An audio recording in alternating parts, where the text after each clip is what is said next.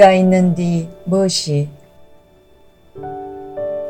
달그락달그락 설거지 소리 화장실 물소리에서 환청처럼 전화벨 소리를 듣는다.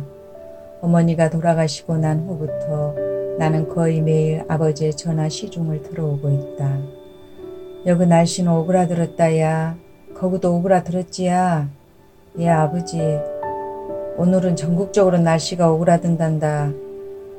날씨 이야기로 시작해서 특별한 용건도 아니요. 어제가 오늘 같은 소소한 일들을 딸에게 보고하신다. 도라지 껍질 벗겨서 말려 분가루처럼 만들기까지의 이야기. 그리고 할 말이 공색해지시면 단골 메뉴처럼 텃밭에 상추, 배추 모양새까지 줄줄이 딸려 나온다. 아버지께서 술이 얼근하게 취한 날이면 두세 통화는 텀으로 받는다. 평소에 서로 약속이나 한 듯 피해가던 어머니 얘기로 흘러들어가면 이 통화는 짧아도 30분이라는 예고이다. 자식에게 들려주는 아내 이야기가 술기운으로 상념의 고개를 비틀비틀 넘어간다. 수없이 대감기에서 들어온 애우고도 남을 과거사다. 했던 이야기 또 하게 만드는 소주가 이럴 땐 못마땅하다.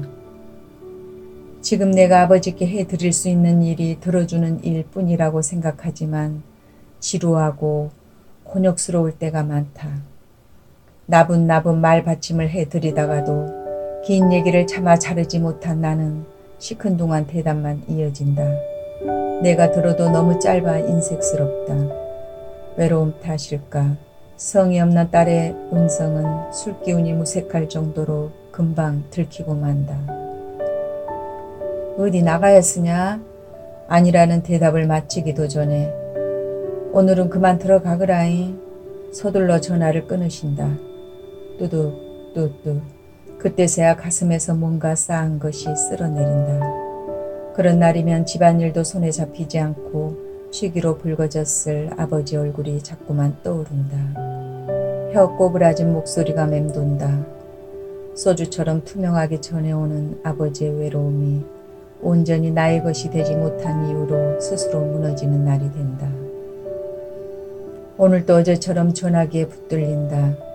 마음보다 몸이 먼저 도망칠 궁리부터 한다.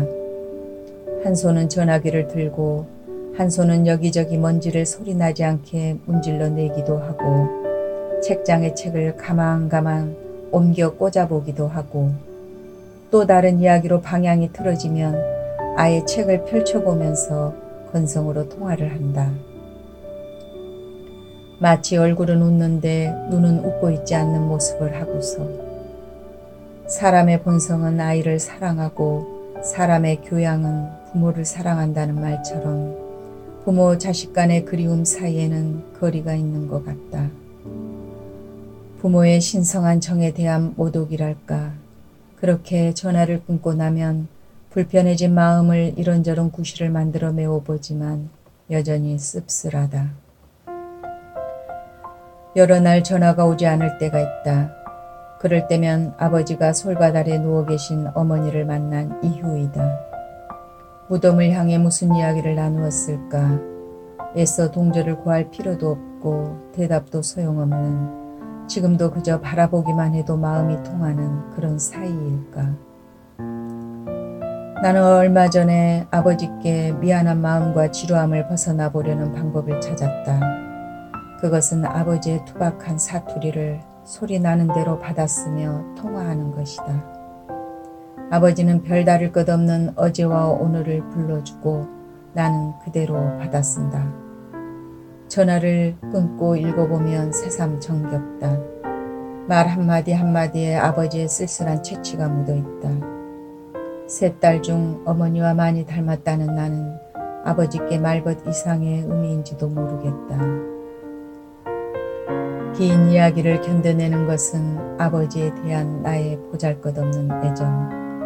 철없는 딸의 수양하듯 받아쓰게 하며 전화를 받고 있다는 것을 아신다면 무슨 생각이 드실까? 아마 아버지는 미안해서 전화하지 않을 거다. 많은 얘기를 쏟아낸 탓도 있겠지만 날이 갈수록 통화 중에 부쩍 침묵이 흐른다. 서로 긴 하품을 주고받기도 하고 간간히 마당에 개 짖는 소리도 끼어든다. 그 공백이 끊고 싶다는 무언의 압력이 될까봐 나는 뜬금없이 아버지 심심하지라이 하고 어르던 말을 건넨다. 네가 있는데 무엇이